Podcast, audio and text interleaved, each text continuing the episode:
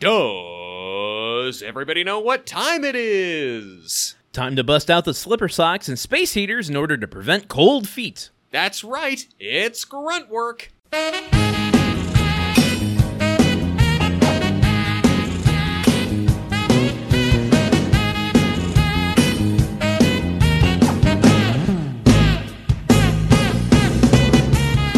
little Borland, who's your tool man? Hey, little Borland, who's the one you want? Hey, little Borland, nail gun! It's a nice day for a white wedding here on Gruntwork, the only home improvement podcast hosted by two guys who many years ago made a solemn vow to one another to watch and talk about home improvement on a regular basis for seemingly the rest of their lives and have never once had a second thought about it. I'm your host, Truman, the First Corinthians man Capps, and with me as always is my co-host Landon, the Shout man Solano. and Landon, I, shout. Yeah, you'll, you yeah because you wanna uh, you wanna get all the stains out of your your clothing. Oh well, uh, yeah. That uh, plus, I don't know. I just like the Isley brothers. I mean, I think that I don't know. I I feel like shout in terms of a because I oh, like I found in my many world travels that every culture seems to have their own like weird wedding reception everyone's super drunk song and Okay. in so in Mexico, I've been to a Mexican wedding. Don't get too excited, folks, at how cosmopolitan I am. Uh, it's the Spanish language version of "Achy Breaky Heart," and everyone has Oh, the no. Yeah, I and I know it sounds bad, but in Spanish, it's actually kind of cool. And also, everyone there like the the things start. There's this No. very very long intro to the Spanish version of it, and like they start playing it, and everyone in a Spanish speaking country, I guess, knows what is happening, and so people all scream during the intro, and they all run onto the dance floor, and they all start like snapping in unison in this big crowd, and they start doing the synchronized dance to it. It's great No, no, no, no, no. the No. I, and the Irish. I went to an Irish wedding in the Cleveland suburbs once, and the the Irish. I'm trying to remember. It's some like. I don't know. It's some uh, fiddle-dee-dee like Irish folk song or something. But everybody, I feel like they're all sitting on the ground at some point and like, like rocking back and forth during it. I just think Um, I just want to apologize to our Irish listeners. I'm look okay at this point, man. I'm Have you? I want to just repeat what you said back to you. it was some fiddly dee Irish folk song, or I don't know. or okay because well because a because i don't know. B landon if there's one thing i'm trying to do on this show it is to insult white people of every national origin. I'm sorry. Yeah. my heritage is most likely somewhat irish if not mine then my girlfriend's or somebody's. I don't know. I, it's fine. I, come after me. I think that It's it's, just wrong- appro- appropriate It's- to the different cultures to cover your tracks. It's all good. I think it's I think it's wrong to call that drop shot drink an Irish car bomb because it trivializes the troubles, which were a very bad time, and the British Oh, should man. leave. Okay, look. Anyway, the point is We're off saying- to a bang ol' start here. what what I'm what I'm saying is that Margaret Thatcher is a terrorist and no one should support. No, what I'm saying is that I think that in terms of wedding reception dances, I feel like uh, shout is kind of I don't know, it just doesn't live Oh, I up to forgot the that's what we were talking about. Yeah, because because you had to go trip about me saying the words fiddle-dee dee, Landon. I was more uh, offended by you saying "achy breaky heart," which is in my trifecta of "get out of my life, out of this world, stop existing" songs. What, what, what uh, are the of all what are, time? What are the other two? What's the rest of your trifecta? Oh my god, uh, Margaritaville by Yeah, okay. Jimmy Buffett Fair, fair. And "Brand New Day" by Bill Withers. Oh yeah, Brand New Day is pretty bad. Brand New Day is pretty Uh, bad. th- that brand new day is the time i love bill withers other music that song in particular though i will visibly get angry and throw things even if i'm in public and that song comes on if i've been in a coffee shop when that song has come on and i've had to stand outside and look in the window with arms crossed at the baristas until it was over You're picketing basically. You're you're you're protesting the song. I hate that song so much. Uh, but "Achy Breaky Heart" came out when I was in fifth grade. And Oh no, that's a bad time to be an elementary schooler when adults just expect you to dance to whatever music they play. Oh no, well, I'm it was sorry. it was a precursor to the Macarena. Um, but "Achy Breaky Heart" was just everywhere. Uh, it's not a good song. It's No, still it's not. not. a good song. Not even ironically. Not even sincerely. No, there's no. It just it is the most abrasively annoying song maybe ever. Um, next to next to maybe like that song they played during the Six Flags commercial with that bald dancing guy. Okay, now listen. The six the Six Flags song, which I think the official title of is is dot dot dot dot dot dot dot, is actually Is it an Irish song? it's it's some fiddle-dee-dee theme park song. I don't know. I want to go. Actually, I want to go to the country where everybody dances like the Six Flags guy to the Six Flags song at the wedding reception. That's the kind of wedding I want to have.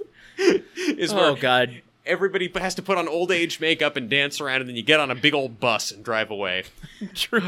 I, I suspect we're talking weddings for a specific reason this week.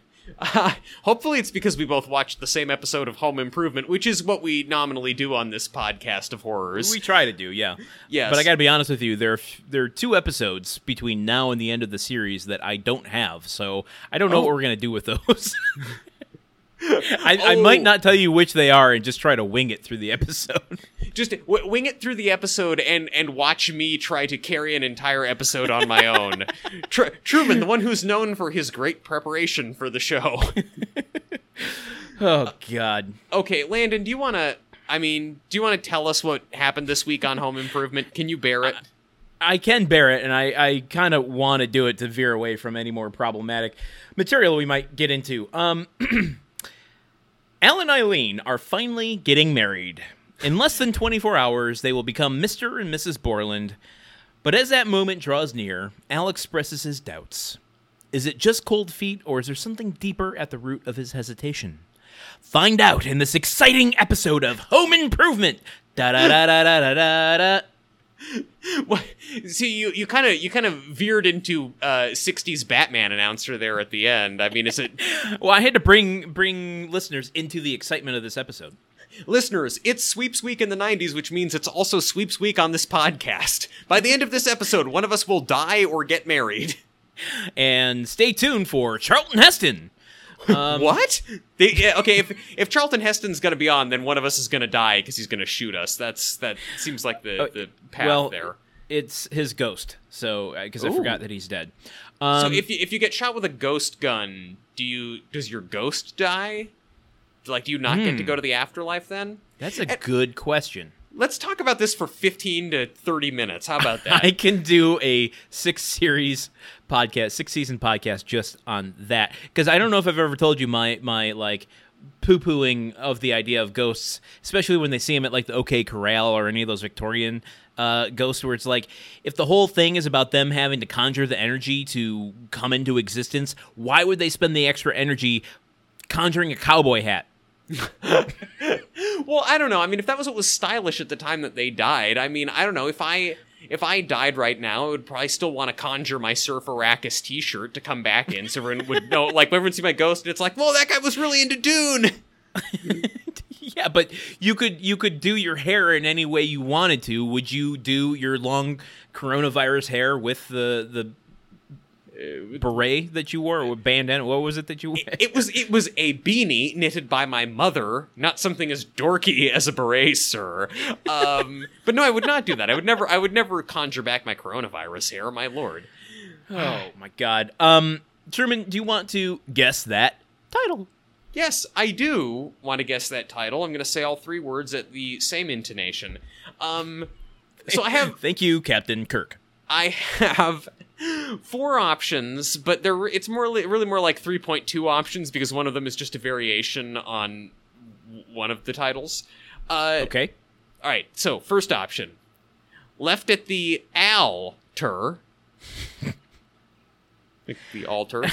I I have a ongoing challenge with myself to not laugh at your titles, and inevitably, they're so bad sometimes that I can't not react in some way. Oh, I see. You're only laughing ironically. It's not that I'm genuinely a hilarious no, wordsmith. I'm not laughing. I, I'm laughing at. I'm laughing in the way that a, uh, a kind of brooding teenage girl laughs at her dad jokes. Her dad's jokes at the dinner table. Okay, so that seems like you're ironically laughing at it. Then, like, if anything you do in the manner of a brooding teenage girl does not like make me feel like I'm doing a good job with my humor. I, no, well, oh, whatever. I'm not gonna get into it. What's Okay. your next title? Okay, next title. Al alimony payments. Because you see, alimony is, you know, I, I forgot the- if I don't say anything, then you explain it. What's Yeah. your third one? Okay. Uh, third one, something borrowed, something plaid. Fourth option, something Borland, something blue. Wow. Um, this is confounding. I'm not gonna lie. Um, what do I do here? Wait, Well, wait, okay, did I, I forgot- get it? I forgot that we we still haven't we still haven't picked out a new prize. Uh, Fo- someone has sug- suggested pizza uh, for That our seems- chalupa challenge. That seems more but- expensive. What the fuck? I think you should send all of your patrons a Ferrari. Yeah, fucking great idea, douchebag. Try again. I mean, it's not a bad idea, but in terms of cost, uh, It's a- yeah, I don't it- know.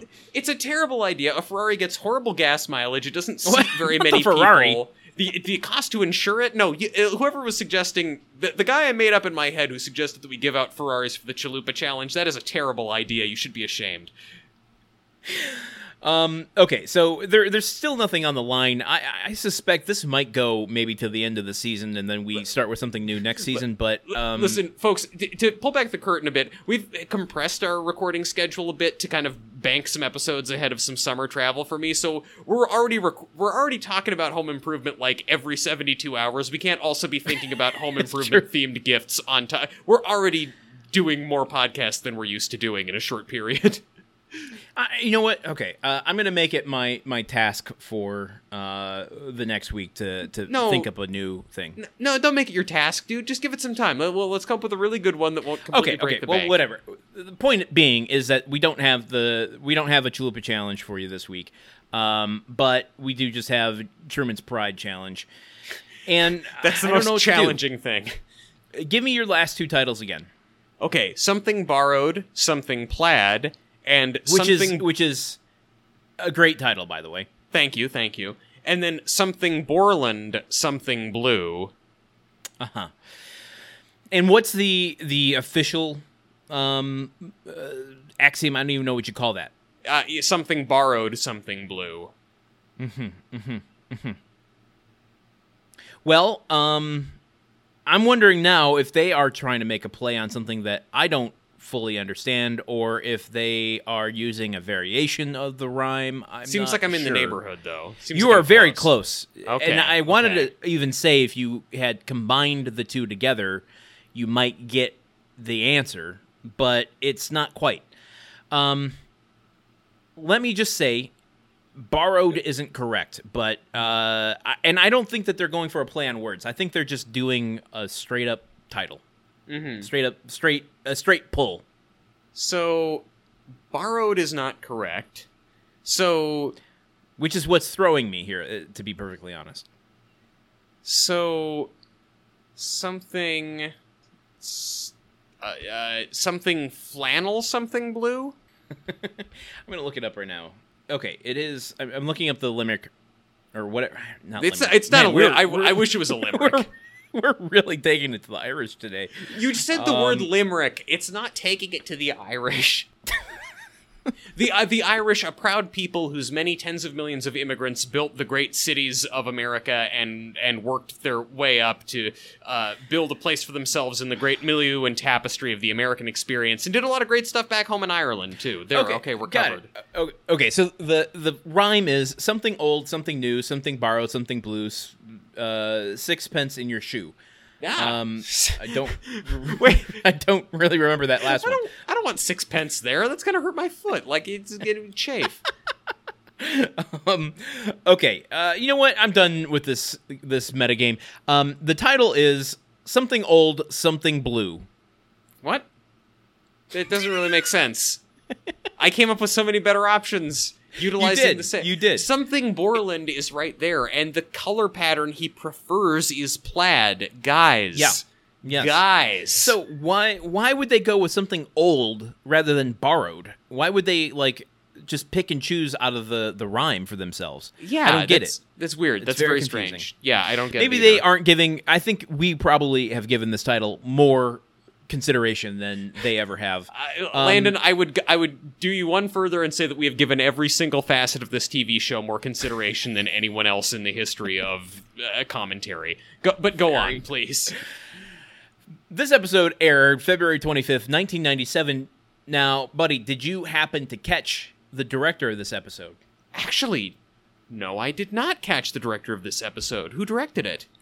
It's not uh it's not our normal recent uh regulars. Oh, it's not, not it's Peter not Bonners. Peter, yeah, Peter Bonners. Yes, we should we should say his name right about fifty or sixty times. To how dare you go after me for an offhand comment about the Irish when you've been disgracing this poor man who might himself be Irish for all we know with a fake name for a couple seasons now. Really, Landon, Um fair point. who's the real racist? I ask you. I don't I don't know anymore. Um this was directed by our old pal, Mr. John Pasquin. Hey, Pasquin, he's back. Pasquin's Pasquin's back, all right. And uh, written by the the uh, steadfast team of Marley Sims and Elliot Shoenman. Okay, so all right. This is uh, they're bringing the heavy hitters back for this episode. it's a heavy episode. Um, can I ask you? I, I guess if we're still in the technical details section, was this No, we're over. It's over. No, it's over. Oh well, never mind. Then I guess I can't ask this question. Oh man, that's great content that you all are missing out on. Uh, was this episode longer than normal, or was this a standard episode? Standard episode. It felt longer, It did mostly because I had a phone call with my parents in the middle of it. But you know, I had a phone call with your parents in the middle of it too, and I, I really think that that did that did stretch things out for you. Do you think everyone who watched this episode had to talk to your parents for a little while in the middle of it? maybe I think you know if I had to attribute it to something because I definitely felt that as well. Um, I think that there's a.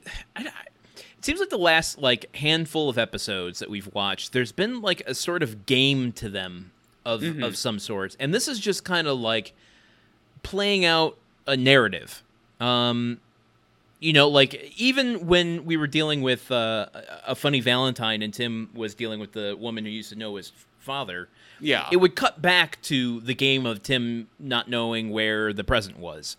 Yeah. Um, or you know, totally Tool Time was just one game of an episode where it's like, how can we continue to one up by fucking up this show, this Tool Time show? Yeah. Uh, Wilson's world was very much what's the game of Wilson becoming Tim, and this is just like I think unusual to delve into the inner workings of a character. Uh, Yeah. for the entire episode, and and that might just have made it felt longer.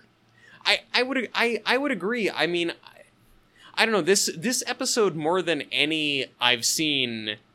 Really, yeah. Then it, uh, typically the situation that I have with with Home Improvement is the end credits start flashing, and I'm like, wait, we're the episode's over. I thought we were only halfway through. I, what what the hell? This episode is the first of Home Improvement I've seen that has what I call Muppets Take Manhattan syndrome, which is that Okay. if you watch the movie The Muppets Take Manhattan, which I watched both as a child and more recently as an adult, it feels like it's like three, three and a half hours long. It is a 94 minute long movie, but for so, and it's not even really a diss on Muppets Take Manhattan. You know, it's a fine movie, not as good as the Muppet movie, but it, it some somehow just the weird alchemy of the plot and what's going on. It feels like this epic journey. It feels like this huge long thing, even though it's really Yeah. not that long. I feel like the same happened here, where like we're, we're like some of the scenes at the church, like Ilene is confessing deep dark secrets, and I'm looking at my watch, like, what the fuck is this? An hour long home? Like, Yeah, there's no way we're gonna get all this wrapped up. It really does take us from the Shire to the Mordor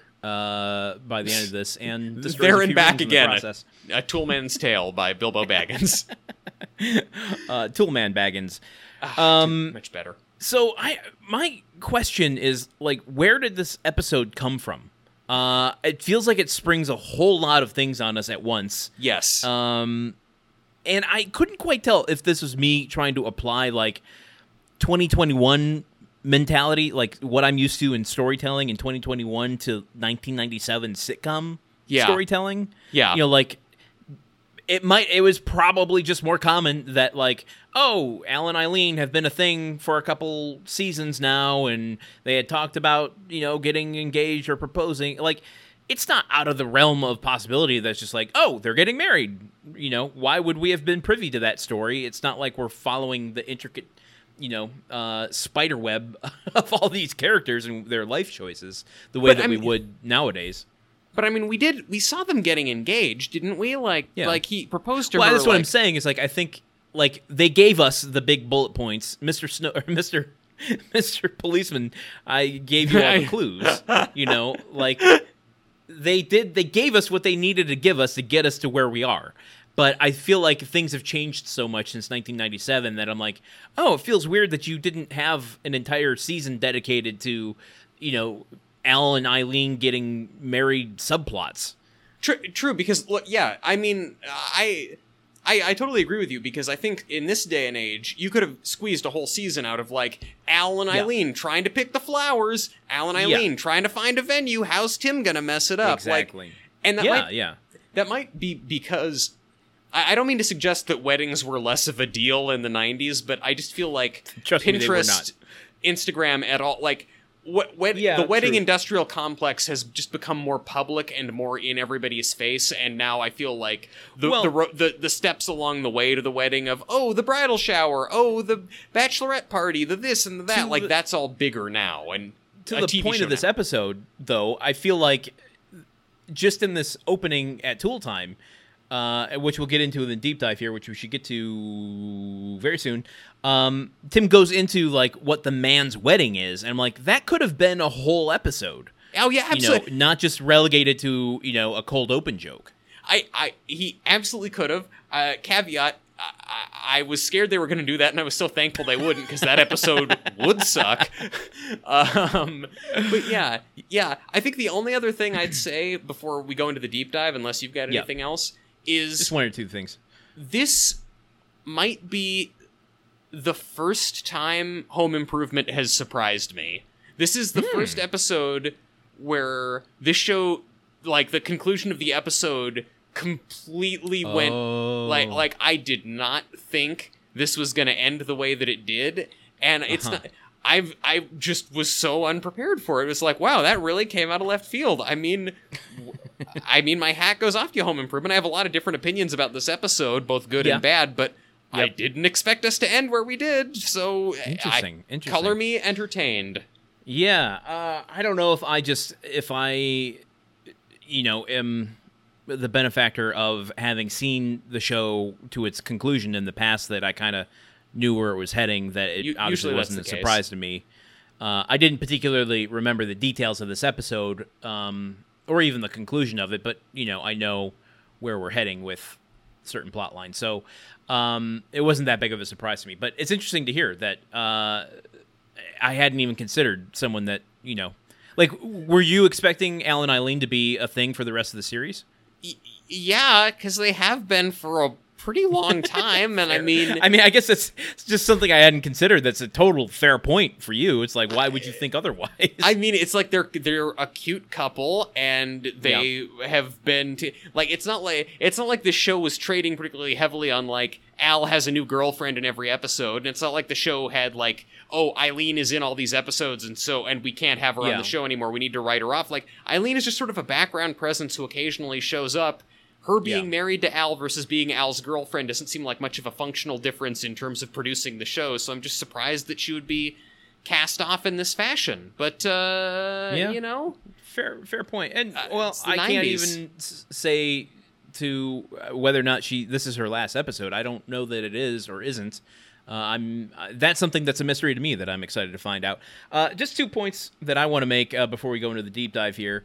Um, other than what we've already said, there seemed to be a little bit of groany thoughts on the concept of marriage. Um, yeah, but there's some other stuff on friendship and alternative friendships that I thought were kind of interesting. Yeah. Um, this isn't my favorite episode, but uh, the stuff that usually like riles me up, uh, you know, or has riled me up in the past is I don't know, much less obnoxious to me these days. Like I feel like if this was a season three or four episode, I'd be like smacking my face, you know, face palming the entire episode. But uh, now I'm just like, okay, I'm back on track. yeah, yeah. The- I feel like the biggest outcome of us watching this show is it's just kind of made us tougher. It's hardened our hardened our our little soy boy beta cuck skin just a little bit. Maybe the softest thing anyone has ever said is that watching a sitcom from the 90s has made me harder. Yes, we Well, hey, we got tough. What I meant by that. That- but, well, um, yeah. I, you know what, La- Landon? There were like 15 Yeah. different jokes I could have made there, and it was like I'm already in in in hot water with the Irish. I don't want to. I don't want to go any deeper. Let's just let's just Well- go deeper into the episode. Okay, it's time for the slow, agonizing death of the fatal plunge that we call the deep dive. Nice, nice. Uh, We start on Tool Time. Heidi Yep. introduces the show, and the grunt creep swings into action, uh, i.e., the monitor, and slides down it like a cartoon character that he is. Um, did he think that he was like swinging in, like making an entrance from the void, like the monitor was going to be an entrance from his world into ours? I, think he was just repeating what he saw Tim do a couple weeks ago, where he swung off of the climbing wall straight into a camera and grabbed it. I think Wouldn't he was just that? Wouldn't that be something if if I, all of this time the grunt creep was just replicating behavior that Tim has been doing a couple episodes before, and I never caught on to it? The, the, the grunt creep is basically the Chris Hardwick of this show. He's just trying to do like a talking home improvement thing where he recaps what Tim has done earlier. Um, oh yeah, yeah. I realize now that's kind of our show. Anyway, Yeah. Um, but and yeah, and then and then we pull out from the monitor and do a fun trick that I feel like they do a lot on Tool Time intros, or when that Home Improvement does a lot on Tool Time intros, where it's like you start out seeing something on a monitor, and then we pull back from the monitor, and the person who we were looking at on the monitor is then walking past the camera, and uh, Oh, it- yeah. It just plays with perspective and and your like the audience's sense of spatially where people are in the studio in a way that I think is Yeah. technically a are little you bit are you part? Are you watching the show? Are you part of the show? Are you in the void? Are you in the real world? Are you in a TV show uh, called Home Improvement? Are you on a TV show called Tool Time? You never know. There are layers of this thing. Jonathan Nolan writes this, and I think Christopher Nolan directs Home Improvement under I- aliases. I, I think that Sleep No More, the uh, interactive theater sensation in New York, is actually a ripoff of Home Improvement. Um, much in the same way that Boogie Nights is a ripoff of Leprechaun 4 in Space. Uh, so God. Tim and Al come out, and Tim, for the first time in a long time, deploys a nickname for Al, but Yes. twist, it's not a cruel nickname, it's Al, here comes the groom, Borland. Uh, well, not uh, inherently a cruel nickname until we learn Tim's views about weddings and the grooms. But um, Al says, That's right. I'm getting married tomorrow. In fact, in 23 hours and 39 minutes, Dr. Ilene Louise Markham will become Dr. Ilene Louise Markham Borland. And I, I just a, a hell yeah in my notes for Ilene keeping her last name and just Yes. classily hyphenating it. In fact, uh, my note was, I love Al. Uh, I, I write that note a lot. It's probably my most common note. Yeah, I would say so. Um, I love Al. Uh, I'm surprised he's not taking her last name. yeah, that would I, you know I feel like if we were getting if they were doing this the way that they would do it today, where there were 15 different episodes about wedding planning, the uh, who takes whose last name or whose name goes first in the hyphenation process, that Yeah. would be a whole episode, and it would be hilarious. Now, and- okay. except for Tim having opinions about it, which would be difficult.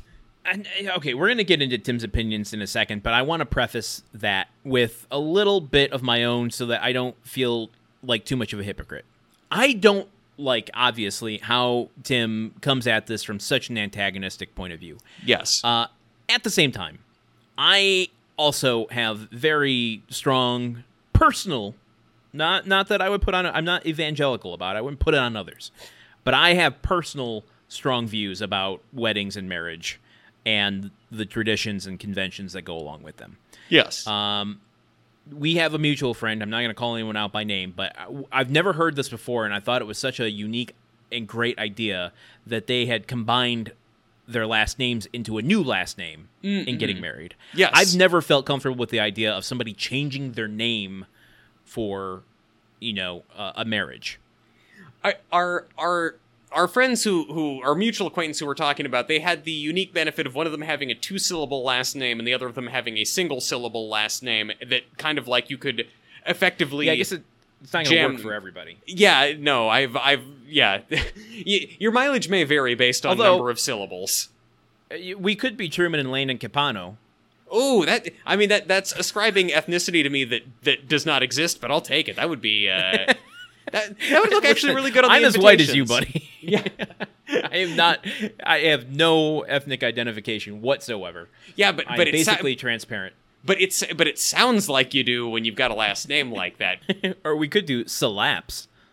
No, Salaps.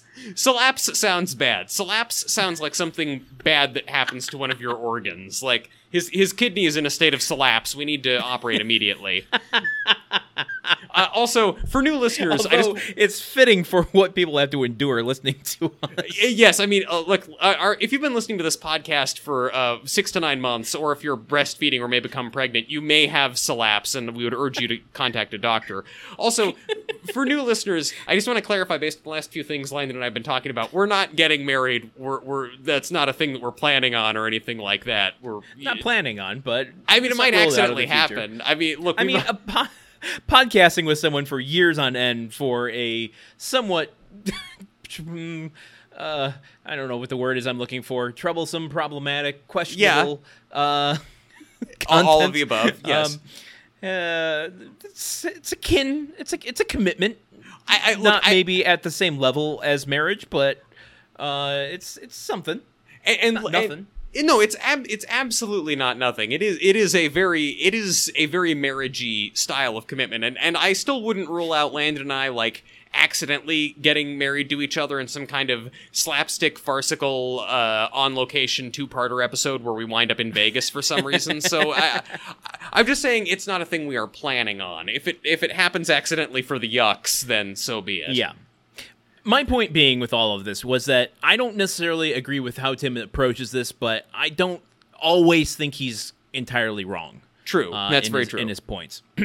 Yeah. Uh, in fact, this next bit is kind of funny. So what they're, uh, well, it's a good example of what I, I how I feel about Tim in this episode.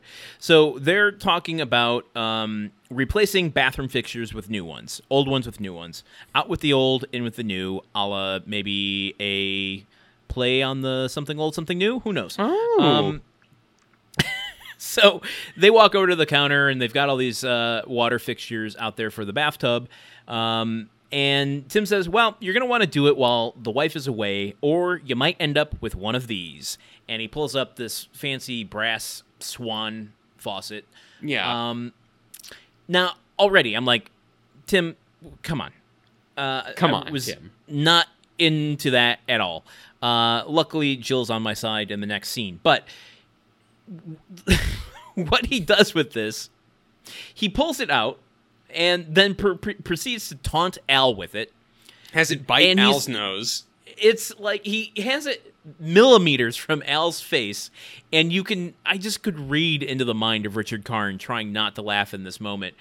And it goes on for so long that it becomes funny to me. Like, Yeah. The fact that he Tim has this brass faucet, this swan faucet, kiss Al on the nose with a Yep. Yep. after after like 20 seconds I'm like I don't appreciate why you brought it out, but what you're doing with it is kind of winning me over. And I feel like there's been a couple gags like this where Tim seem like Tim seems to have realized finally that oh I can do a not funny thing for a very long time and then it becomes funny, which is Yeah. I think equivalent to the Velociraptors learning that they can open doors. It's like now now now this now Tim knows that he can just drag out every unfunny bit and eventually we'll get a laugh. That just means you're gonna have a lot more long unfunny bits that we will eventually like. Uh, I hope so, but it's also the seriousness in their in both of their faces in doing it. Like Tim isn't trying to like he's not laughing in his ear or anything to get him to laugh. Tim is equally serious about the swan and getting into the swan character. Anyway, I don't want to He's a method actor. belabor the point. Um, he goes on to say, uh, "Women tend to overdo everything: bathrooms, weddings." Dot dot dot. L sees where this is going and like tries to veer it away quickly, but the he- collision has already uh, decided to interact with their fate. how, how can you compare weddings and bathrooms? To which Tim responds, During my wedding, I spent most of my time in the bathroom. Which is just confounding for me because, again, it's like. I feel like this episode and the reference to the to the toilet paper not lasting him all afternoon in the last episode, not to mention innumerable other things, like the show is really building up to like who who is who is Tim Taylor? Well, he likes tools, he likes hot rods, and he poops seven thousand times a day. But there's like, if that's the case, there should be way less Tim on the show because he's always pooping and off in another room, and then we could like build up the other characters more. Like Tim is far too present in this show for a man with as active of bowels as he claims to have. That's all I need to say about it. That's, that's the least realistic thing about the show. Um, yes, exactly. Getting shrunk down to one inch tall, sure, fine, but why aren't they spending more time in the bathroom? Despite trying to veer this away, uh, Tim veers it right back and says, uh, "Yeah, a man's wedding. It should be simple and direct. Uh, doesn't have to be fancy. I could do it for one hundred and thirty-seven dollars and fifty cents." And he pulls down a little pre uh, pre-printed sign on the wall uh, Yeah. to make his point. Yep.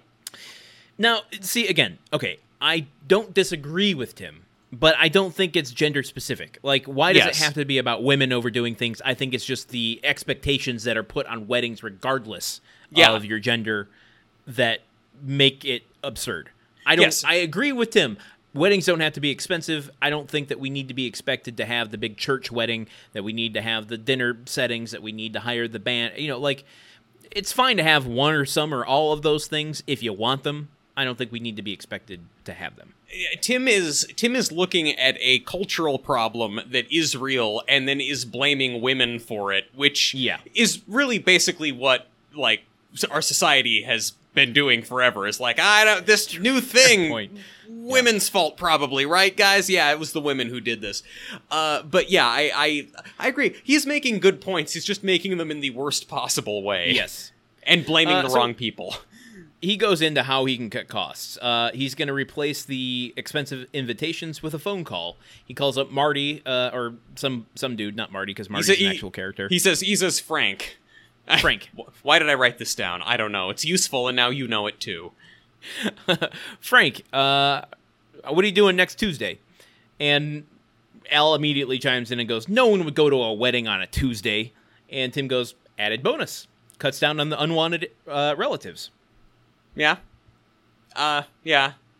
I I mean, I this is another point I agree with, where it's just like there are people that have invited me to their wedding where I'm like, really, we're at that level, or there are you know certain people that I'm like, I wouldn't want them at my wedding, but then conventions would have it like if you're going to invite this person, you're not going to invite them. That I'm I'm not down for. That's why I don't know. Unconventional weddings are my thing. Yeah, and I would I would say I would say uh, just to add on to that that I am actually going to a wedding on a Tuesday in like two months.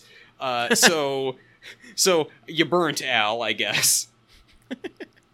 Al tries to move on, but Tim interrupts him to talk about wedding cakes. Uh, Al just really wants to do the show, and more power to him. But um, Tim says women want the tiered cakes that look like an Aztec sacrificial altar with the bride and groom on the penthouse, t- and he's kind of mixing metaphors that I don't fully understand. Yeah. Al I- says, uh, or he points to the, the top of the cake with the, the bride and groom statuette, and Al says, Well, that's supposed to symbolize the joy of marriage. Uh, and Tim says, Well, a man's cake should show what marriage is really like. And my note was groan, Yep. My because that's what I physically did. I th- this this whole thing I was kind of just this is why this episode kind of was so weird and, and surprising in so many ways. After this intro, I was- thought I was really in for it, and then was pleasantly surprised as we went on. but uh, Heidi brings in a sheet cake where on top of it, instead of the bride and groom figurines that you're used to, it's a Rock'em Sock'em Robots setup with the robots dressed up as a bride and groom with boxing gloves on. You see, because folks, men and women fight all the time, and when they get married, it gets even worse. And sometimes it's like you're punching each other like you're a robot. Folks, hey, this guy knows what I'm talking about here in the front. Yeah, is that is that your wife with you, sir? Oh boy, I, bet. Sorry, go on. Just a little crowd work. I skipped over this uh, point in the preamble, and I shouldn't have. But um, Patricia Richardson just did a, a talking head interview for CNN's new documentary series about the sitcom Ooh. And she was interviewed. Uh, I posted it on our Instagram recently. She was interviewed about uh, the show and her place on it, and et cetera, et cetera. Uh, it was a really interesting um, interview. Wow. four minutes or so. Uh, but she had mentioned something that I didn't know going into the show. I don't know if you remember seasons ago. Um, we had talked about Iron John. Oh, the yeah, yeah, yeah. Book that kind of was part inspiration for this. But she Yeah. said that the writers also gave her um, a another book from the the woman's perspective uh, that I'm now interested in reading to Yeah. kind of like go, well, why wasn't that in the IMDb trivia that I could have, you know, learned about at the forefront of this to, you know, have a more balanced conversation about this. So, Yeah. um, what was the book that they gave her? you can't put me on the spot. That's improv rule Uh, number see- one. I- yeah, What's the book? yeah. Read from chapter one. What does the first sentence say? Yeah, if you if you like it so much, why don't you tell me? Oh, oh no, it's it, it's it's it's called it's called Iron Jane, and it's written by the same dude. Okay, perfect, good. Roberta Bly. Um, no, I I don't remember the title offhand. I, I have the interview bookmarked so that I can revisit it. I want to. Um, I you know what I need to do is just watch the interview again and then add it to my Goodreads want to le- read list and then uh, seek it out at the next used bookstore that I'm at. I should I Um, should watch the interview myself, and then uh, I can have content that we can discuss on our podcast. I guess we just did it though. Uh, we get a boxing glove transition uh, from the Rock'em Sock'em Cake to the theme song. Truman, I said I had a note last week that I was going to save. I saved Yeah. it, and I got it, and I'm unpacking it, uh, opening the wedding gift early. ooh, I'm, I'm pulling out the late. packing peanuts. I guess it's late. yeah. Uh, and the reason I want to bring it up now is because it ties into my note on the grunt creep this week. Um, The View-O-Matic. Ti- uh. Yeah. Tim and Al are Yeah, on there. It's a little fuzzy, and then Yeah, Al Al tunes it up with the screwdriver. Yeah. tunes it up. But do you do you recognize how he does that? Uh, he reaches out of the screen and tunes it up. out of the screen with a screwdriver and then tunes it up. Yes. Yeah. Veritable poltergeist coming out of the TV. They're here. Um, but the the the grunt creep couldn't get through the monitor in the the beginning episode or at the beginning of this episode. I'm just wondering. Um, oh my god! You know what? I don't even have the steam for theories anymore. I I agree with you, but here I, I can see where your theory is going, and I'll just say the grunt creep is so incompetent that he can't even stand up for more than two seconds, whereas Al is relentlessly Fair. competent. So I think that's just it. Al is better at doing things than the grunt creep is. It- well, does that mean that Al is a better void hopper than the grunt creep? Uh, I mean, yeah, probably simply because Al seems to be very good at picking up skills, be it, uh, you know, be it uh, line dancing, be it carpentry, be it uh, being in the navy. Uh, So if he- if he could- ladies. if he can more easily hop into the void, does that mean he's more pliable once he's in there and therefore could take the shape more easily of the things that are within it? And that's why we saw a snowman Borland rather than an actual Al Borland in the claymation episode. That would make sense to me. Yeah, he's gone and he's he's learned the rules of that world and he's become its king. It's it's Snowman King. Thank you for humoring me. I don't know. I could hear it in your voice. It's just like I could I just say this and then we'll get through this. You know, you know. Look, folks, those of you listening at home, a big part of making a uh, relationship work, whether it is a relationship between uh, uh, a married couple or between a couple who has married themselves to a '90s sitcom that they're going to talk about for two hours for 22 minutes of content, is that you gotta just you gotta just be there for the other person, even when you don't even really know if the bit is working. I wasn't even there for myself though. So you know what? Uh, let's just move L- on. L- Landon, sometimes when you looked, you saw two sets of footprints in the home improvement, and that's where I was carrying you. I don't know why there were two sets of footprints in that No, in that case. it should be yeah. I, it would the- be you and somebody else if you were carrying me. well, no, I was still I was walking next to carrying you, and then the grunt creep was walking along next to me. And there's places in the in the sand where it looks like the reverse just like- imprint of the home improvement logo. That's where the the grunt creep fell over in classic grunt just- creep style. over and over and over again.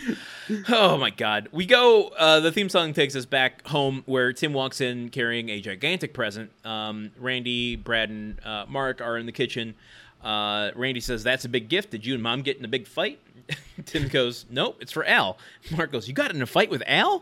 kind of continuing the the the confused logic of their conversations over the last couple episodes. I feel like it's a really funny thing that they've hit on. Yes, yes, I, I agree. People people in the family being mixed up about who Tim is pissed off this time. Um, but it's it's a present for Al's bachelor party, which is tonight, and Brad and Randy want to come. Brad says, "We're bachelors and we know how to party," and then he just starts dancing, which is which is really something. Eh, yeah, it is awkward, but it is it it is it's chuggy, but I don't mind. I don't mind it. You know what? I just I just like Brad being I don't know. I've really grown. I've grown into into liking Brad and enjoying what they're doing with this character. Um, And and Jill comes home and she immediately blasts Tim for Yes. stereotyping women like he did on Tool Time today. Yes. And my note was, "What is this amazingness?" Like I didn't have to take notes in the first portion, which means the last thirty minutes. Of listening to us were completely irrelevant because Jill just comes in and lays him flat with, "How could you say that shit about women uh, wanting things?" Well, I don't know. You you take it. yeah, well, yeah, no. She just basically cut- like, yeah, that was a bunch of sexist trash, and you're blaming women for all these things about weddings. And also, how could you say all that to Al the day before his wedding? You probably scared the crap out of him. Why didn't you say something positive? Tim says. something supportive and emotional. and and Tim is Tim is fiddling around with something on the table, and he just goes, "Nah, he knows I'm kidding," which is just a throwaway line, but it made me inordinately angry because I just feel like that's always the like, ah, I'm just joking Yeah. around, just locker room talk, It's whatever. just a joke. You're being too sensitive. Yeah, Yeah. That, that's the the old shit that really riled me up in the past. But uh, he goes, um, she says, "Why didn't you say something so- supportive and emotional?" And he says, "Well, I'm saving that for the bachelor party."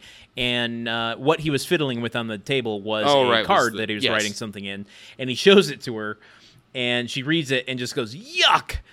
Uh, and it was such a genuine reaction that I have to imagine that Tim Allen wrote something in the card that she was not expecting to see when he showed it to her, which is kind of funny to me. I, oh, it's it's the same way that when they were making the Goonies, Steven Spielberg purposefully kept the kids away from the pirate ship so that the first time they saw it was when they first they- like I- drop I, into the thing. I don't believe that. Though that's a myth that goes through a lot of different movies. They said the same thing about Willy Wonka, and it's like I don't I don't think that's true. I, I don't think it's physically possible to do that. Well, look. Uh, well, what I what I do know, at least about the Goonies, is that that was his plan, and that he wanted to get the kids' genuine re- genuine reactions when they dropped into the room where the pirate ship is, and then the kids' genuine reactions to it was they all said "Holy shit!" and then he had to like reshoot the scene where the kids aren't swearing.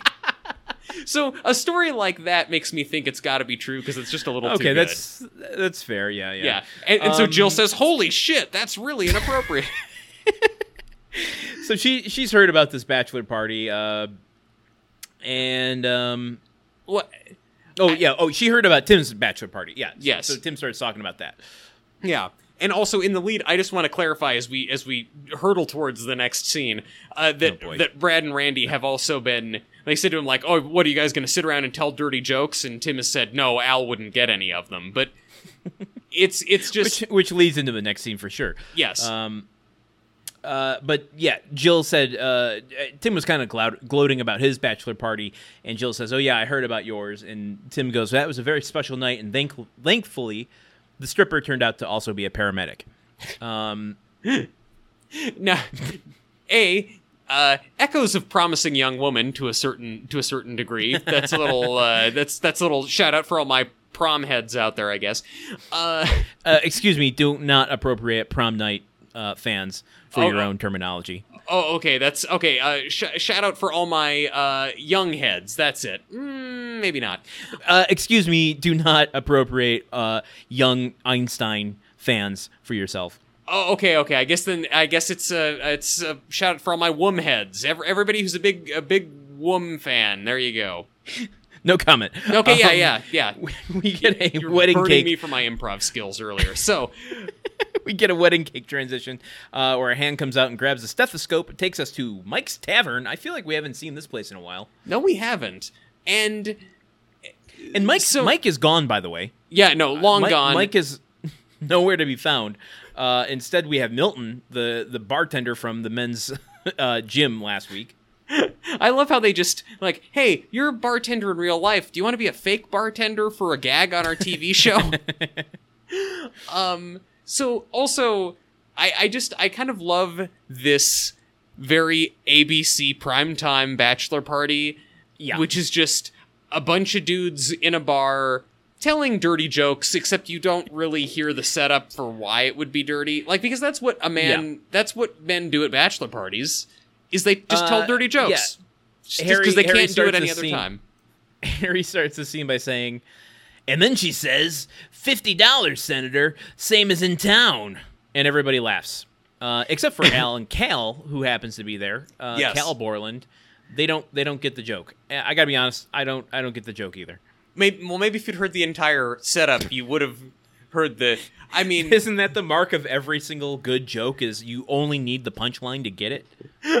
i guess that's true i guess that's true so this just must be this just must be a bad joke that's all that's all there that's all it can be Um, okay, a couple things. I want to introduce the the guys that are in this scene. Um, Yes. Which I guess we'll just say is Harry, Benny, Cal, Borland, Marty, and uh, it'll turn out to be Wilson and Tim, obviously.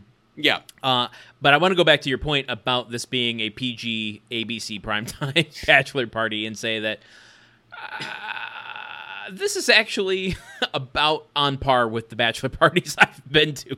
really now Um, well actually yeah. yeah. uh, so I- put together a bachelor party, which you know was like a weekend in Big Bear with Yep. guys playing video games in a cabin and going Yeah. for hikes and stuff. That was I- and I was- drinking beer and playing cards and stuff. I was one of the guys. I was there. You were, uh, and I've also put together, or was I guess I, I wasn't responsible, but I helped pay for a bachelor party in which um, we rented a hotel room where we played a bunch of video games and drank beer. uh, so I don't know what that says. Maybe about the people I hang out with, um, or It- myself. But why? Why none of the guys? There's nary a video game in sight. What's wrong with them? Why aren't they playing video games? Who's best at Halo? We're never gonna know. Wilson, obviously. I, I think Tim Tim has them all beat on Monkey Town. Um, Mon- Monkey Town does not seem like a competitive game. It seems like that is single player only. Fair point. Um, I will say though, at one of the bachelor parties, we did. Uh, it was co-ed. We're like, fuck the conventions of it men only. Hell let's, yeah. Uh, let's invite some women. Yeah. And, And, they and were they were women. They weren't you know uh, paid women. are you making are you making the point that as soon as you pay a woman to show up somewhere that she's no longer a woman, like they they were real Yeah, women, mind much. you. That's not what I go. I felt the stickiness of that situation. That, that describing that as I was going into it. I just want to say they were not. Uh, they were not dancers, paid dancers. They, They- were they- f- real friends of the groom that felt appropriate to bring there because they were friends of the groom. Real, live, authentic women with actual personal connections to the guests. Yes, folks, you heard it here first. Uh, so Al is ch- chugging diet ginger ale, and uh, Benny encourages him to sow his wild oats or his wild oat bran and start drinking alcohol at his bachelor party. Um, well, actually, yeah. Well, we, we skipped one interesting thing because uh, I only mention it because it it says something very important. Um, when Al and Cal don't get the joke, Marty's there, and I love Marty. Uh, Marty! It says, "Man, the Flannel Brothers didn't get one joke all night." Um, and Al says, "Yeah, well, um, Cal and I were brought up in a proper home. Mother did shield us from a lot." And Wilson uh, pipes up from the background. He's playing pool and he's kneeling down, kind of lining up his shot so that his face is blocked by the pool table. Classic. And says, uh, "Yeah, I also had a puritanical upbringing. My father was as uh, estim." es- pronouncing words I don't know. I definitely had to look this up. Uh, abstemious, uh, and he abhorred the salacious bon mot Hmm. Mm, mm-hmm. which I only say because I think it says a lot about Wilson. A, this is the first time in the series we've heard about his father. That's true. That's true. Uh, also, uh, abstemious, uh, I had to look it up, means uh, uh, someone who isn't, uh, who, who kind of deplores witticisms. Whoa. Well, this guy would So have someone- hated Tim.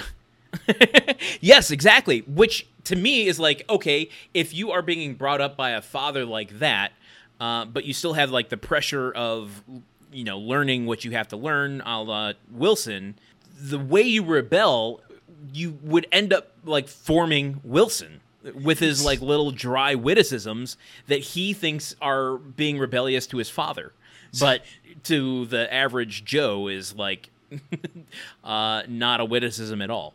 So, so Wilson living behind Tim and giving him constant wry advice and being, Mm-hmm. you know, a party to Tim's elaborate Halloween pranks and such and so forth. Exactly. It's, it's not by choice, really. It's just Wilson trying to get one over on the old man the whole time. One hundred percent, yes. That makes more sense, I guess. I can, I can see that gives that's rich character backstory now that kind of lends almost a, a tragic uh, sheen to every time Wilson is chuckling at one of his own jokes about a philosopher. I think so. I, that's why I made a note of it because I'm like, oh, that does feel somewhat illuminating, um, and it feels like it fits with his character. Unlike the fact that the scene is trying to retcon Al into being someone who's never drank in his life. Yeah, yeah. Al who drinks at work. We've seen it happen within the past like two seasons. Oh yeah, Al is drinking a diet ginger ale. Um, He's drank three of and them. And Harry makes a stupid joke by saying, "This is a first. The groom is going to get up, uh, going to end up being the designated driver." And this is where Al says he's going to throw caution to the wind, and so is Wild Oats. And Marty goes, or in your case, Wild Oat Bran. Yep, yep. And he goes up to the bar and he orders a Jack Black beer back. Which Do you know what that is? Uh, I mean, I I assume it's when Jack Black comes running into the bar and pours liquor down your throat, which sounds like quite a way to sow your wild oats because Jack Black knows how to party. Uh, agreed. I'm looking it up. I actually don't see it anywhere. Uh, the description of this. So I- if you I- know what it is, a Jack Black beer back to me is probably a shot of Jack Black Label Yeah. with a beer chaser. Yes. Although wouldn't it be the other way around? I don't know. I don't. I haven't drank in a while. Um, Yeah. Anyway, Neither is Al. Jack Black beer back. Yes. At least it sounds cool. Yes. I mean, as soon as he everyone orders- proud. everyone cheers. Yes, they're excited for this, and uh, Al then turns and in in true Al moment, I love Al. Uh, he goes into I, appreciating everyone being there for him, and um, Benny's like, "Yeah, you know, I never thought I'd see the day when you take the final plunge, fatal plunge." Uh, and Marty goes, "I wouldn't call it a plunge. I'd call it more like a slow, agonizing death." Yeah. Um, and Al says, "Doesn't anyone have anything good to say about marriage?" Nobody has anything in. good to say. Be good if mine ended. yeah, I, I'm. I'm know sorry. I'm he does not deserve Dolores. I'm just going to No. say that right now. He does not. Not even for a second. Dolores is awesome, and the reason I have so much trouble is because Harry sucks. I'm. I'm sorry. I'm also not contributing more to this recounting of what the guys are saying, but it's like you know what I'm gonna say. It's like okay, guys. It, even Marty, who I really like, is not. You know, not thrilling me me, in this scene. Let me ask you this: um, How long into attending this bachelor party would you fake getting a phone call? Um, I would probably, probably on the way there. I would. Uh, I, I would. I would be I'd be driving up and I would maybe I would be pulling up into the into the I'd pull into the parking lot and I would see Benny's car there and I'd just be like, "Yep, God, you know yes. what? I th- I think someone very near and dear to me is sick tonight and I have to go visit them." How about you? Um, Uh, Me, yeah. I well, I, that's a, I, I may have departed from this group of friends long ago, knowing that Benny's a part of it. Um, Tim says uh, he has a surprise for Al. They bring out the presents, and um, Tim says to open his first. It's something you've been waiting for a long time. I I immediately I did like the, se- the the second that they start clearing off the table and Al is like, "Oh boy, here it comes!" He's all excited. I'm like, "Ah, okay, this is the stripper. This is going to be the PG-13 primetime stripper." No, it's just the gifts. And then when they oh, like, he's got this very big box that Tim has gotten. I'm thinking, okay, strippers in the box? No, not doing that joke at all. Okay. Um, he gets excited, uh, tries to guess. He says, "Is it an oven-ready casserole set?" And he's really excited about that idea. And Tim Yeah. just kind of gives him a look like, would I get you that? Um, but he opens it and it's a demolition hammer, uh, a power tool, and Al is equally excited about that, and that's why I love the diversity of Al. I I I love that, and then I also he's excited about it. And Tim has said in response to the thing about it being the casserole, whatever. That's like, oh, this isn't some girly bridal shower. This is a man's bachelor party, whatever. Al pulls out the demolition hammer, and immediately all the guys crowd around him and start oohing and awing over it. And say, "Ooh, wow, oh, I've wanted one myself." Ooh. and it's that this I thought was actually funny. It's like the dudes are fawning over the gift, just like a woman uh, Yeah. at a bridal shower stereotypically would. And and Al goes, "This is exactly why I registered at Sears." Which, you know, it's funny. It's funny. Sears was a, a thing back then, folks. Uh, yeah, look up Tim Allen Sears, and you're going to get some interesting videos.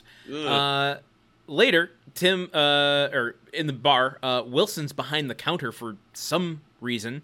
Uh, Luckily, Michigan doesn't have the grades on the windows; otherwise, that would immediately go from an A to a B. Uh, no, Uh, I I think if Wilson were behind the bar, it would go from an A to an A plus. If you ask me, I'm more likely to go into that bar. Uh, he's telling a Churchill story about getting poisoned, and then Benny is so amused by this uh, this anecdote um, about this guy named Churchill. He asks if uh, if that guy ever plays Vegas. yep, yep. Benny, uh, Uh, in the back, uh, yeah. there's a Tim or Al kind of pulls Tim aside and asks uh, whether no whether or not he knows about uh, finding quote unquote the one. Mhm mhm and in the course of discussing this, Al kind of reveals that he's been having some second thoughts about the wedding. He says, I don't know if I should go through with this. And I gotta say, I had criticisms about Tim up front, but I really liked in this scene that Tim is kind of immediately concerned and even I would say chagrined, and he says, This is about what we were saying tonight, isn't it? And he's like, No, no, no, I don't take that seriously. "Er, It's about what I was saying on Tool Time, wasn't it? But like, I don't know. Tim. And Tim then Al, Al, well, in that moment, Al just kind of like very adamantly sips his beer and goes, "I never take that seriously," which I thought was just a good line. I agreed. I agreed. But I like you know there's this and earlier uh, before before the presents they've made a bunch of joke toasts, but then Tim does get up and gives a very sincere toast. You know, I Yeah. Mar- when you find the right person, marriage is the best thing in the world. I want to give a toast to my best friend Al Borland. Like just Ti Tim started off this episode being kind of really a flashback to season three, almost A unhingedly little bit, yeah. mean and and all you know callous and crude and timmy.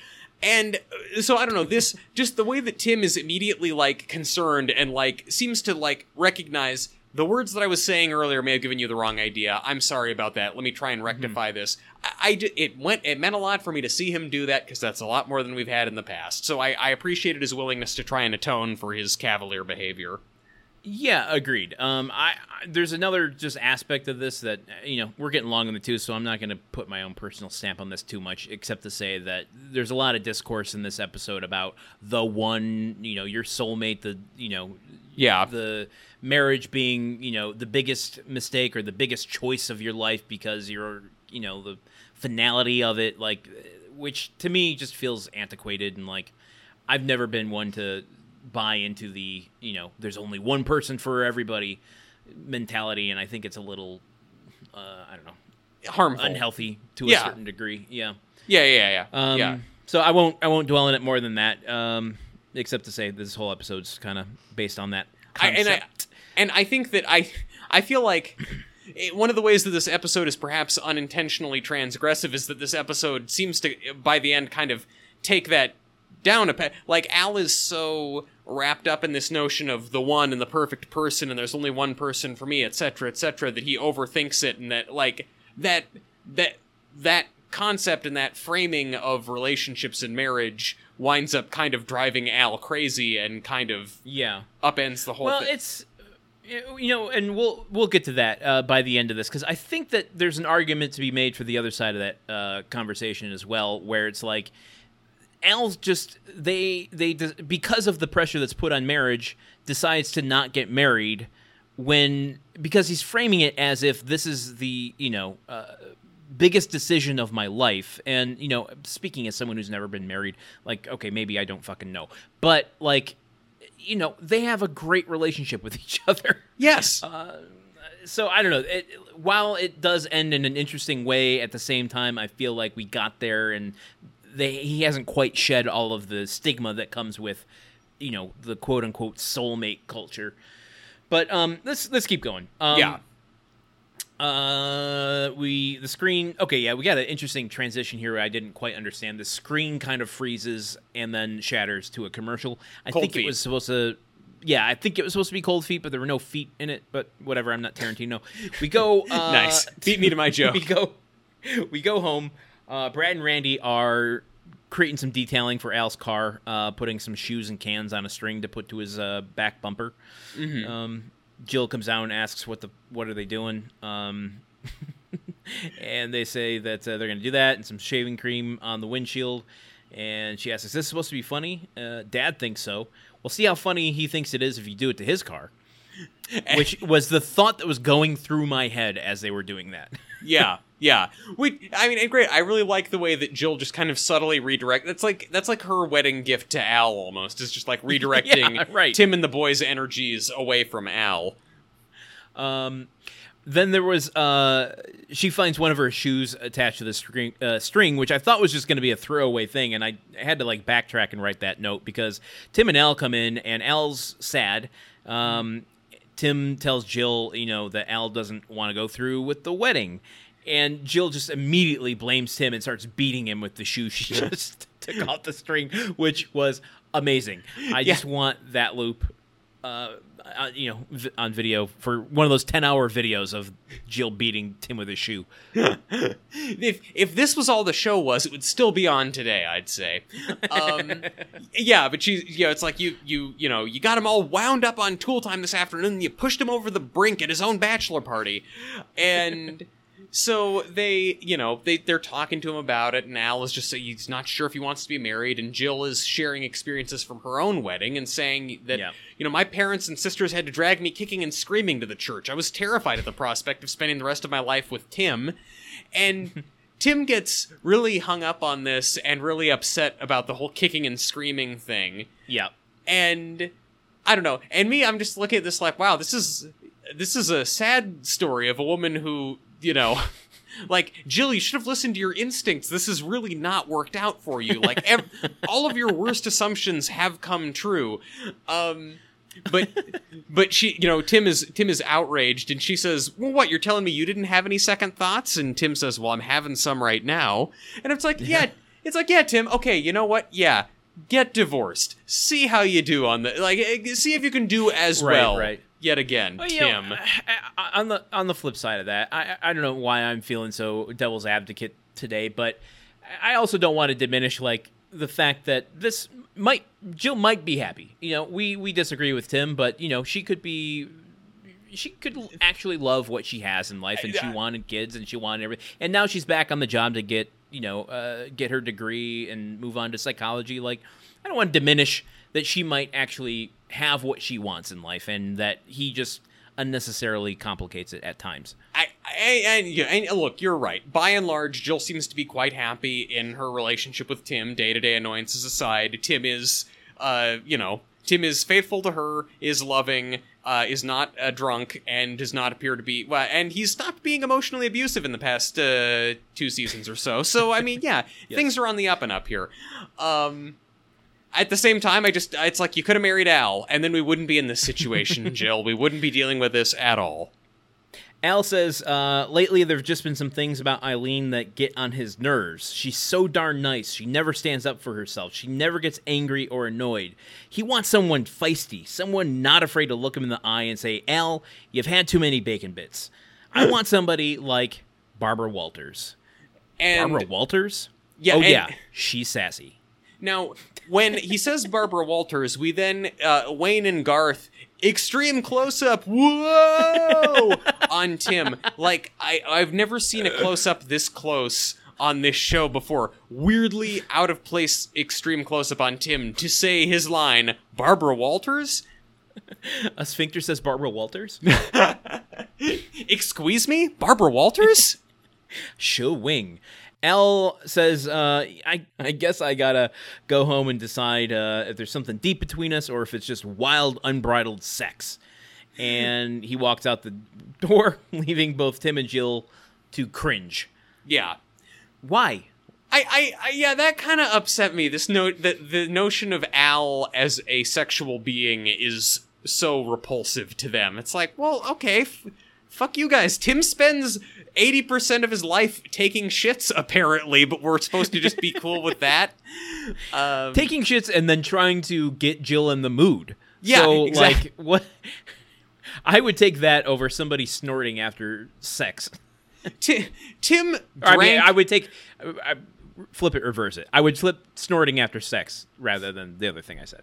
Yes, exactly. And I mean, look, Tim drank sweat in a previous episode. Like he squirted artificial sweat into his mouth. Oh, but and that's no, the least gross thing that he's done. Al having sex with his longtime girlfriend is gross, but not the prospect of taking a shit into a rowing machine as you row it back and forth. I'm I- sorry. I went on a date with someone to PF Chang's, and she proudly, she looked me in the eye, tilted to the side, and farted on our first date. Was this recently? Please tell me this was like no, in the no, last this month. was this. No, this was like maybe ten years ago. Oh man. Uh respect for that. I mean, was there a second date? No, there wasn't. But Uh, was it because of the fart, or was the, or wa- was was the, the well, fart a I- point in it wasn't favor? just because of the fart. I don't live in a Seinfeld episode, but let's just say that somebody who is prepared to do that on a first date probably has an amalgamation of personality traits that weren't compatible with what I was looking for. That's oh man. As soon as you said PF Chang's, I was like, there's gonna be some kind of funny digestive bit here. That's what PF Chang's lives for in comedy, and I was I was right. Um, Uh, I think I was just angry because, you know, for years, decades, my whole life, uh, I was taught that on the first date, especially at PF Chang's, you hold that gas in until you get home. yeah, no, you go through that date uncomfortably. Yes, absolutely you do. I mean, it's it's. Although I do like that, that, you seem to have the impression that it's only at PF Chang's you can't fart. At a TGI Fridays, anything No. goes. Listen, I've got other Pizza Hut stories, but we're not going to get into that. Uh, we cut to the scene slides and transitions us to the kitchen. Um, the next day, Randy comes up. All the boys are dressed for the wedding. Um, apparently, Al has called to say it was off, then it was on. Then he called back to say it was off, then called back to say it was on. Yep. Um, they don't know what's going on. Jill comes down. Oh boy. Oh boy. She's like, would you say this is taffeta? Like it's a pink, super frilly hoop skirt taffeta type dress with like a big hat. Gets huge laughs. I, I'll tell you the I'm just shocked it didn't have puffier uh, shoulder um, sleeves. yeah. Yeah, it was it was kind of weird. You'd expect the you'd expect poofy sleeves at this point. Uh Uh, it just is what I guess maybe they went out of fashion in 1997. So, um, Yeah, 'cause it's- everything it's else an about- embarrassing dress. everything else about this is very in fashion. Um In fact, uh, she she kind of like gives it up and goes, "I know," you know, in her tone of voice is like, "I know this is awful. So, what do you think?" Uh, and Brad just looks at her over and goes, "The Civil War is over." that is my favorite Brad delivery of I think any line on the show. Just the way that he like the like, long pause and just Civil War's over. Like uh, the, the, it's a very throwaway. I, don't- it's really good, and it's Yeah. honestly then kind of undone. Yeah. Okay, well, so Tim comes in in a blue Dumb and Dumber tux, which gets Yep. huge uproarious laughter from the crowd. And then Randy goes, but apparently disco is alive and kicking. And it's just like, no, Randy, for once, I don't want your bond. I'm like Wilson's dad. I abhor this Bon mot. We could have just left it with Brad saying the Civil War is over. That's a much funnier bit. We go to the chapel. Uh, we're getting things underway here. Uh, Yep. Al shows up and everyone cheers him on. Um, Al's made the decision to take the plunge. Um, Patty, who it's never explained in this episode, it's Patty, Jill's friend from the psychology. You Remember the flirting game? Oh, yeah, yeah, yeah, I do. God, That's it's been a while. Patty is. Man. Yeah, we don't have any guest stars on this episode. She's here. She's a known character. They just don't treat her like one. Um, she's gathering up all the ushers for a photo. uh, you know, getting Cal and Al and Marty and Benny and everyone uh, over toward uh, the altar, or not the altar, uh, in the corner to take a, a photo. And he, she reaches over to Wilson and goes, uh, "Are you an usher?" Wilson standing behind the plant that's covering his face, standing in this tall white blue or blue tuxedo, just kind of deadpan looks at her and goes, "Do you think I would buy this suit?" And Which is hands down the best line of the episode. you know, I, but also uh, Wilson, like a week ago, you were wearing a loincloth, carrying a shield on stage in front of a bunch of goths at a coffee shop. So, Right. I mean, I, I, I don't want to make any assumptions about what kinds of articles of clothing you'd buy. You you are always full of surprises. Um, we go into the bride's room. Uh, Heidi and Jill are there with Ilene. Uh, they say she's so beautiful; it'll be the most beautiful day of your life. And Jill has her fingers crossed behind her back. Um, Mm. and Ilene's like, "Really, I don't know." And Jill starts going into the kicking and screaming story uh, right at the moment that Tim walks in. Yep, yep. Uh, which okay, I do like the, I do like the, this little bit between Tim and and like every time Jill brings it up is when Tim is walking back in and Tim is getting more and more aggrieved by it. Uh, but so they, you know, things are kind of going into motion. They're taking photographs. They need people pulled away, and and Ilene, before she is taken away for photographs with Al, is telling Jill that I don't know if I love him the way I'm supposed to. Things I used to find charming about him, I now find annoying. Like that snort, that snorting sound he makes. And Jill says, "Oh, but he only does it after he tells a joke." And Ilene just deadpans, "He does it after a couple other things too." And I was just my note there is just, "Whoa." I like for how PG-13 the bachelor party was. It's like, "Okay, okay, okay, this is like a this is like a Cheers level kind of raunchy joke. Well done. well done, home improvement. You get one and you used it." Uh, but Jill's ex- disgusted by the thought of that. Um, again, uh, well, I'm not going to belabor the point. Uh, I, I mean, we- yeah, you, we- you, that one that one is a little more explicit than just that. But yeah, go on. Um, but yeah, she Ilene. The point is, Ilene expresses basically the same doubts that Al had that she doesn't know if she's making the right decision and doesn't want to upset Al. So they haven't talked about it before now.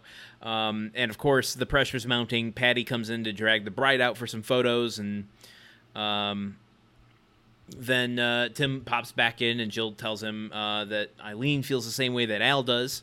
Just as Al enters for a photo with the bride, which is this feels like a contrivance for the sake of the the script, where it's just like the you don't take a bride and groom photo before the wedding Yeah. for this very reason. Yeah, yeah. or if or if you do, there's a very specific first look. You know, the photographer Right, getting yes. pictures of the groom's reaction to the Yeah. bride. It, And, and maybe weddings- that's what this weddings is, are and they just don't explain it. Yeah. But um, well, they're except they're. uh, I, okay. Also, yeah. I don't. I don't think they were doing that in the '90s. That is very much a like Instagram, like well, you know, ph- like di- digital photography. We're going to take 12 million photos today, so let's get let's get a full like GIF slideshow of him seeing her for the first time. Yeah, yeah, that's all. Um, uh, so, um, Al is uh, okay. So everyone has been kind of ushered into their places, and uh, Marty comes in to says uh, that Al is needed at the altar, um, but Al and Ilene are kind of held back for a second, and Ilene says, "Yeah, I'm I'm not sure that I should be getting we should be getting married." And Al says he's not sure either. And during this kind of exchange, everyone else is left except for Patty, the photographer, um, who keeps taking a picture of them between each of their sentences. It's like I Al, I just don't know if we should. I'm just thinking maybe we shouldn't get married. You're what over here? And then they both like they both turn and smile brightly for the camera, and then turn back to their very intense conversation. There's like three of these where it's like hey, over here, guys, and smile back to the intense conversation, which I never get tired of. I think that's a very funny bit. Uh, so why didn't you say something? Can we can we have some privacy? Let's go talk in the bride's room, and they they disappear off screen. Uh, we get a Polaroid that uh, transition that slips into the keyhole to a little bit later. Do you have something else for that scene? I would I would just actually I'm just real I just throwing out this mile marker when when Jill is talking to Ilene and finds out that Ilene is also having second thoughts. That was the Yeah. point when I was like, "Oh shit, is this going to be like a an hour long event? Like this is such a huge plot twist." Like I had just assumed like Okay, Huge but then, plot twist with three minutes left, which I- is this goes to my earlier point, which is just like I wanted to see more of Ilene. Like we we've had three or four seasons with Ilene at this point. Yeah. I feel like. It, you know, having a little bit more with her side of things would have been appropriate, especially if we're never going to see her again. Yeah. and it's all crammed into the last three minutes. It felt a little cheap. I, yeah, come on, Eileen. I mean, I just want to. I want to get to know her. Sorry, sorry. Okay, look, if if she's off the show now, I'm not going to be able to make that joke anymore. Um, but yeah, so really, that's the best thing that comes from it.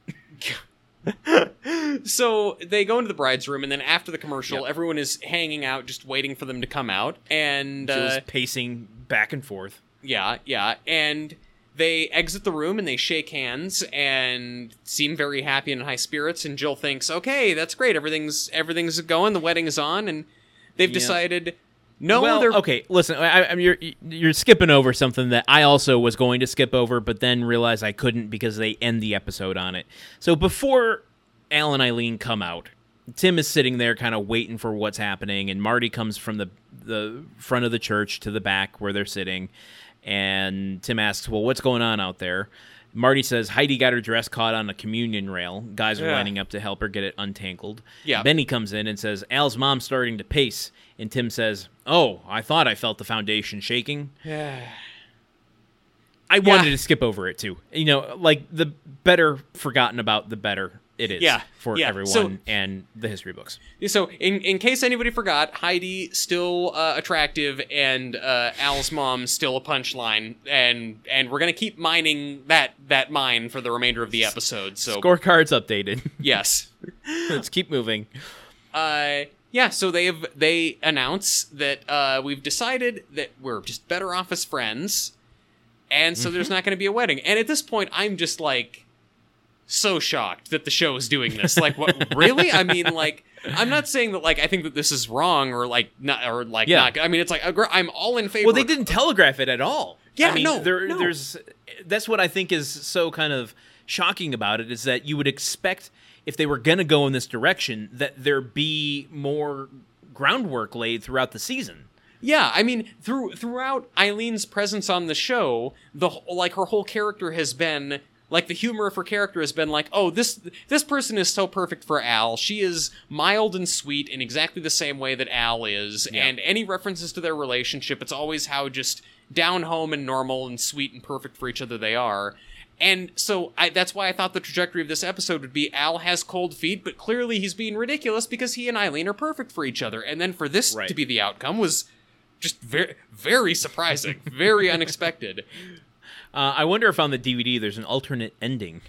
oh like how they like how they shot a they they shot a version of cheers where shelley long uh, and ted danson get married in season five to fool the studio audience but then they went with the actual one where she uh, anyway, here I am talking about Cheers again. Uh, spoiler alert for season five of Cheers: they don't get married. It's Shelley okay. Long We, we haven't we, we haven't retired Cheers from your lexicon yet. Oh, just Frasier and just Hudsucker.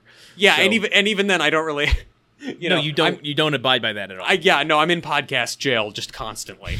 Um, so yeah, so they're so they're better off as friends, and that's what that's going to be. And Al says, "I don't know how I'm going to break this to mom," and then off screen we hear, "Oh no!" and the whole screen shakes. if Mr. Bill's there, Yeah, I know. His mom is Mr. Bill. Uh, but and for some reason they're making all these fat jokes about her instead of the far more applicable always getting squished jokes. right? Well, that's the, the grunt creep kind of took that away. Man, Mr. Bill is a transition on this show. Honestly, yeah. Yeah, that would make sense. I mean, uh, yeah, all the all the kind of claymation-y bits like that whole that whole uh, uh, Wood the Bad and the Hungry episode is kind of a Mr. Bill sketch. Oh, I think she already knows. Uh, Marty, I think somebody better send for a forklift. God Almighty, why did we have to end on that? I don't Yeah. know, but that's the end of the episode. Yeah. You know, Al, look, Al's gone through a lot, but it's nice that we can all laugh about his mom's appearance at the end of the day. There is that. Um, and uh, her appearance that we don't ever even see. So, um, we go to the stinger. Tim and Jill are at home right after the wedding. They still have their wedding clothes on. Uh, Jill is lamenting the wedding. Tim is upset still about uh, her being dragged kicking and screaming to their own wedding and he says, "Well, I didn't realize that our marriage was a sham." It's like, "Tim, you complain about your fucking marriage all of the time." Yeah, how would oh my god, how would Tim handle it if Jill had a TV show that she went on and aired the dirty laundry of their relationship I- every day after being repeatedly asked not to? He could not I take that. really I hate this stinger so much. Um meanwhile, Jill, I guess it is winter, which makes sense. I was like, "Why is she warming herself by the fire?" But then I was like, I, I was distracted for the rest of the scene because I'm like, Jill, you are going to set yourself on fire being that close to it with your dress. This is how so many like prominent society ladies of the Victorian era died was accidentally Did you- catching their hoop skirts on fire. Did you not see Little Women or read Little Women? Oh man, yeah. She well, look, uh, she probably didn't see the new version of Little Women because Tim didn't want to go, and if she did, Tim probably was not able to follow the time jumping aspect of it, just like my dad. now I'm airing my family's dirty laundry on the show. Um, so Well, speaking of dirty laundry, uh, she she starts saying, "Well, what can I do to make this up to you? You don't need to do anything to make it up to him, Jill. You married him. yeah, Um, but uh, what is it that you really want out of this?" And Tim's like, "Well, what do you got?" She leans over and kisses him and says, "I love you very much. Marrying you was the best thing that ever happened to me." He says, "What else you got?" Um, I don't know. that I'm still married to you. I'm not going to serve you with divorce papers. yeah. But uh, no, instead she walks over to the chair. She sits down, and the dress flips up, showing her. I, I guess the proper term would be bloomers. yeah, it's like, yeah, it's maybe. I I think that knickers even sounds more salacious than what this is, which is just like frilly pajama pants type bloomers. I mean, it's like it, They do I- show her ankles, though. I yeah, and and all the Amish kids are are, are watching this late at night, scrambled on uh, Amish TV. Uh, I I don't know. I I wish that that we knew more. comment on that one. I wish that we knew more about Ilene, simply so we could know, like, is she like a Civil War reenactor or something? Is that why she went with all these old clothes? I wouldn't. I I could easily see them writing a romantic weekend of Al and Ilene going to like Gettysburg reenactment camps. It would be so fucking good. That would be hysterically funny. These are the bits that we missed out on, not having Yes. an entire season leading up to the wedding, or not having them get married and then doing a spin off show about Al and Ilene. The musket boy not being able to show up, and so Al has to ask Tim to come to Gettysburg with them. And Tim has to have some sort of humiliating role in the Civil War reenactment. Come on, we're writing this off the cuff. It's right there. and t- like Al is scared that Ilene is I that, that the character that Ilene is playing in this reenactment is cheating on his character because like he's found the old yellowed war letters that she's been writing to some other guy and there's a whole like detective work of trying to piece out who's what's going on. I don't know. There's there's a lot of And options. Wilson shows up as Grant with the beard obscuring Oh. his face. I mean, the episode writes itself. Oh my god, that's so good. That is so good. Yeah, but no, but instead uh instead we get this. Instead we get Mark taking pilot lessons. oh yeah, Mark not in this episode. There's a big fucking surprise. Uh, Anyway, he had one. He had one line. It was a pretty funny line. But um, grunt count. This end this episode. yes. I have one. I have a guess. I have a guess, and I already said it. What's your guess? One. Uh, and but before you say anything, I gotta just say, I didn't think there was a grunt in this episode. But then I started second guessing myself and thought, I think it's a trick. I think at some point Tim grunts a question the way that I do when I start the grunt count. No, there's not a grunt in this episode, man. But I understand why you thought that because when he is first talking on Tool Time about man's weddings, he is Uh-huh. getting down into that grunt cadence of a man's wedding is like this, and that's like that's the that's like that's how I know like that that was that gets my hackles raised and I'm like poised to start counting because whenever he kind of gets down into like this, he's about to start grunting, but he didn't. Yeah. But then the entire crowd starts Arsenio whooping at him after he's after he's talking about man's weddings. So Hmm. it definitely like it, it there were grunt decoys out there. Well, for me, it was there. There seemed to be one too many points in this episode where Tim could have thrown in a grunt question, where either Al, you know, he's surprised by Al saying that uh, he's not sure if he wants to marry Eileen. If uh, when he says Barbara Walters, like there could have been a grunt question there. Jill saying she wasn't she had to be dragged could have had a grunt question on That it. that would have been the logical place for a grunt question. Is him just turning to her and going "Er?" like that? But no. So it just it made me by the end of this episode I'm just like I don't know and I'm not going to watch it again. So hence the whole concept of a guess. I'm guessing I missed one and that there was one and my guess was one and it's incorrect. It's zero. Yep, that's that's what that's what we've established. Yes, I, I agree with you there. Um, I mean, I'm sorry. Try Nope. try again next week. That's all right. No character actors this week. So uh, you No. know we our our meta game wouldn't even have been on the table. That's that's good. I mean, look, I think we've picked the perfect time to not really have our new metagame figured out. Um, and we need to figure one out because no self-respecting podcast cannot have a totally fucked metagame in which you have to guess a bunch of things in order for certain people to get treats. That's the that's the uh, it's key I- part well- of the process. in addition to the treats, I'm also trying to rethink the game and uh, make it a little bit different um, moving forward. But um, this all takes creative energy and But by the end of this, by like by the end of this, what you'll come up with is like you and I have to like play a, a game of bocce ball against each other, and like whichever one of us wins has to buy chrysanthemums for the the Patreons whose last names begin with G. I got it, Uh, Truman. While you were talking, I came up with the game. That that's great. I'm glad I could provide a nice backdrop music for you to, to create to. What's your what's your idea? We're gonna go Pee Wee's Playhouse rules. I, everyone I'm going to write loud? down. I'm going to write down a code word at the beginning of every episode, and you, if you say it at any point during the episode, uh, we'll we'll get the chalupas. Okay. Okay. All right. So it now has nothing to do with who's on ER, or the title of the episode. Now it's just me saying a We'll thing. still that- we'll still do that, but Oh, okay. um, uh, but no, no, the game will hinge on whether or not you say the code word at some point during the episode. Okay. Well, so yeah. So the the odds and strategy of the game are about as relevant as they ever were, I guess. yeah, exactly, exactly. But you know, I, I can, I'll do my best to you know subtly drop clues uh, throughout the episode to see if you pick up on it, or maybe uh, try to lead you down the road to say the word at some point. I, I don't know. We'll we'll we'll see how that plays out. But I think that sounds kind of fun. Yeah. Yeah. Hey, you know what? I mean, I'm just. It's it's all fun. It's just it's just hanging out with my bro, talking about our favorite show, Home Improvement.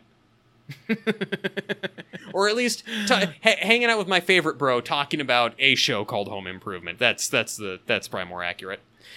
Perfect. Um, I got nothing uh, to say to end this episode. Do you have Uh, anything you want to cover? I, I Were you know. on I any mean- other podcasts that I don't know about that we should plug? Wow, dude. Wow. Uh, as a matter of fact, no, I was not. So, um, I mean, yeah. Unless I so unless I went on a on a drunken podcasting bender the past weekend, and and you know, Blacked out through it all. yeah, yeah, yeah, exactly. I, I crashed a recording session of podcast the ride and just yammered on about Thrillville, USA, outside Salem, Oregon. Uh, no, I have I have nothing else. Let's uh, let's ease this uh, this one home. Alrighty, well then, Gruntwork is made possible by our patrons. If you enjoyed today's episode and want to help us create the show, consider becoming an official Grunthead sponsor over at patreon.com slash gruntworkpod. Leave us a rating and review on Apple Podcasts or wherever you listen to your shows. It's the fastest, easiest way to get people to support us. Uh, and by that, I mean you to support us. I almost had it. You, You, feel you're the so, momentum? so close. I know. I felt it. I was like, A I was tiny little pebble on the track Oh, derailed man. me. God Yeah. damn it. It's Really Don't goes worry, a man. long We way got, to help others find us. we got about 10 million Fucking more hell. episodes to go. You keep having chances. Oh, stop by and say hi to us on Twitter or Instagram at GruntworkPod, uh, or visit our website, which is www.gruntworkpodcast.com. where you can see other information about today's episode, sign up for our weekly newsletter to be notified whenever a new episode is released, or get that Discord invite to join our Discord chat sessions, which are a lot of fun. Until next time, when we bring you another episode of Home Improvement, I've been Landon Solano. I've been Truman Capps, and remember that if anybody here today can show just cause why this podcast may not be lawfully ended, speak now or forever hold Now. your peace. Damn it! You got. Ah. Okay, start it up again. Does everybody know what time it is?